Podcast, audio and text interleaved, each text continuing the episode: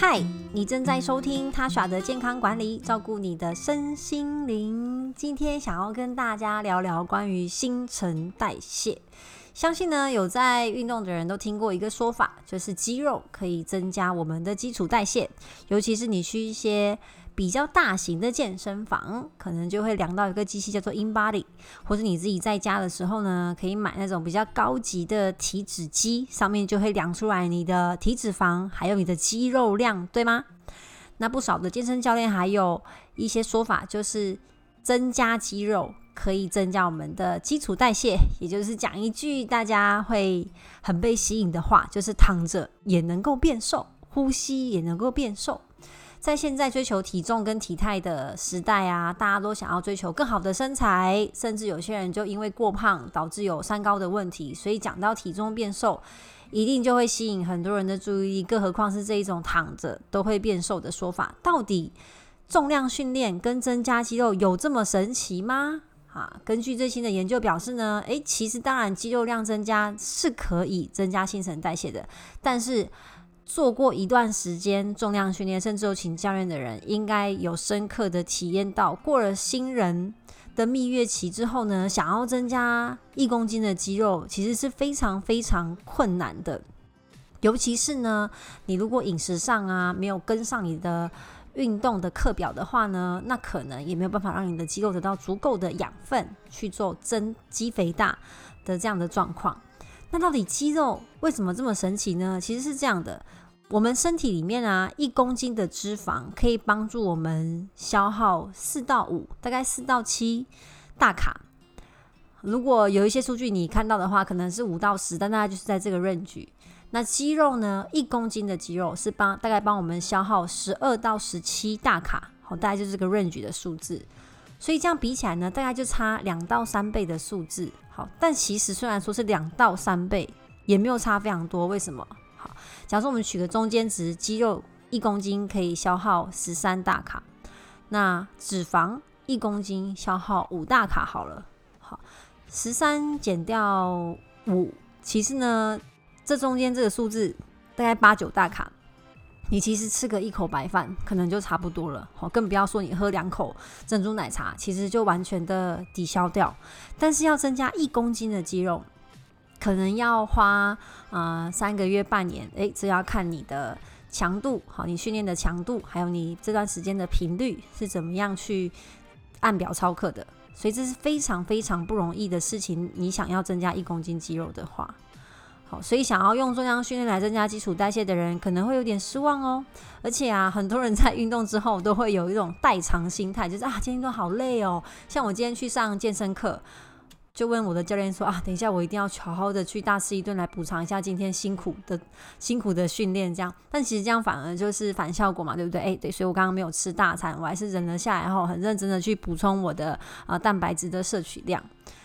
而且啊，大家会发现哦。如果你没有办法维持这个运动习惯，好，你瘦下来，如果要减脂，一定一定有七成是被你的饮食所掌握的。也就是说呢，饮食才能够帮助我们啊，从最根本去帮助身体燃烧掉多余的脂肪。那运动啊，当然是可以增加燃脂的速度，以及提高你的肌肉量，就是让你的肌肉去破坏。然后重新的再组建起来，帮助啊肌肉去生长。好，肌肉要生长，其实没办没办法靠饮食去达到。但是燃脂跟减脂是可以饮食加运动，但是饮食还是占比较大部分的比例。那当你瘦下来的时候啊，好，其实你的基础代谢某一部分来说会往下掉哦。哎，就很奇怪了，就是哎我变瘦了，怎么我的基础代谢好机器上面量还变少了？好，原本可能一天好基础代谢可能你机器量出来可能是两千五。好，两千两千五，一旦是瘦了之后呢，居然就两千出头，两千一、两千，而且很多女生是不到两千大卡的基础代谢，诶，为什么呢？就是我刚刚提到嘛，一公斤的脂肪，好，跟肌肉都有它基础消耗热量的数字，好，虽然脂肪不多啦，但那也是一个很重要的数字啊。所以当你瘦下来，你脂你脂肪掉下来，但是肌肉没有，嗯。相对应就是大幅度的成长的话，哎，其实你你整体的基础代谢是有可能会往下掉的。好，所以我很鼓励大家在前期的时候啊，好用饮食很认真的把脂肪好开始慢慢的减下来。可是其实，在减脂的同时啊，不太可能只减脂不掉肌肉，所以我们在减脂过程当中，难免哈脂肪跟肌肉会一起往下掉。好，所以。在某个阶段，在中期之后呢，你就要很认真的加运动进来，好，不管是有氧跟无氧，我其实都很鼓励大家你喜欢的运动就可以了，因为重点是把它加进你的日常生活当中，就像吃饭一样，好，是很平常的事情，哈，一样去运动这样。那还有一个很有趣的文章，我想跟大家分享啊。总之，以上上半段呢，就是要跟大家来讲说，呃，增肌减脂这件事情是我们要用一辈子去追求的。但是也不要想说，诶，我肌肉养大了之后呢，就可以肆无忌惮的乱吃啊。然后那些啊健身房看起来很壮的人，好像他们都啊比较能吃，或是或是他们就比较不用去担心饮食。其实都没有，他们的确食量会比较大，因为在运动的过程当中会消耗多余的啊热量，好，某一部分也会促进食欲啦。但也不代表说他们完全不用控制饮食，相反的，他们会为了维持这个身材，更认真的去控制饮食。因为毕竟运动是一件蛮辛苦的事情，所以他们都花了这么多心力、时间，好跟体力去运动，多少会有一种心态，就是诶，我为了身材来运动，那我饮食一加一大于二嘛，好，不要浪费我前面那段时间这么辛苦的运动。如果你疯狂在运动，没有控制饮食的话呢，好，你就会发现，诶，你的力气变大了。好，肌肉变硬了，哦，但是整体的体态并没有太大的改变。好，那当然对于健康来说还是有很大的好处啦，因为毕竟啊，增加心肺啊，或者增加你的肌耐力啊，这这都是好事。哈，尤其是可以预防中老年之后的肌少症，好，就是肌肉太少的这个啊病症。好，但如果你想要一个好的体态，好，想要增肌减脂，饮食跟运动是一定要互相搭配的。好，那还有一个研究，我也想要跟大家分享哈。有一个研究显示呢，我们每个人呢，在吃不同的食物的时候，其实新陈代谢的速度会不一样哦。也就是说呢，每一个人可能对某些食物的代谢速度，好，会比其他人还要快。好，这个，呃，这个研究是这样的。这个教授呢，叫做斯派克特。好，他做了一个一千一百个人参加的一个实验。那这当中呢，好有完全陌生人都不认识的，没有任何的关系，没有血缘关系。但是当中呢，也有所谓的双胞胎，而且还找了同卵双胞胎跟异卵双胞胎。首先呢，这个教授呢，请他们前一天晚上都不要进食，隔一天到医院去进行进行这个抽血的化验。每半个小时呢抽一次血。然后给他们分发相同分量的相同的食物，并且去分析他们身体每一个人对每个人身体对这个食物的反应。好，吃一样的食物一样的分量，好，但是会有什么样不同的反应呢？那之后呢，再让他们回家，过后的两个礼拜。为他们提供固定的食物，好，但是呢，也允许他们吃自己的食物，但是都是在监控之下。每一个人呢，都有佩戴这个葡萄糖的监测仪，还有一个相对应的 App 来对对于身体状况进行监测，然后也会呃做抽血去检查他的血糖跟消化的状况，然后呢，还收集他们的肠胃道的益生菌，好，因为益生菌是跟我们消化有关系的。结果就发现呢。这些人们呢，这些实验对象，他们对于相同的食物新陈代谢力好的这个差距是非常大的，有的几乎差到八倍。就算是双胞胎哦，也有可能在同样的时间吃了同样的食物，但是身体的代谢速度会不一样。也就是说，再讲白话一点，好，每一个人对于不同的食物，每个人对于相同的食物反应会完全不一样。我吃了会变胖的食物，我吃了会不舒服的食物，哈，在别人身上不一定会有同样的效果，好，反之亦然，哈，就我吃这个，呃，就瘦，或者说我就没有什么感觉，但是不一定你就适合吃。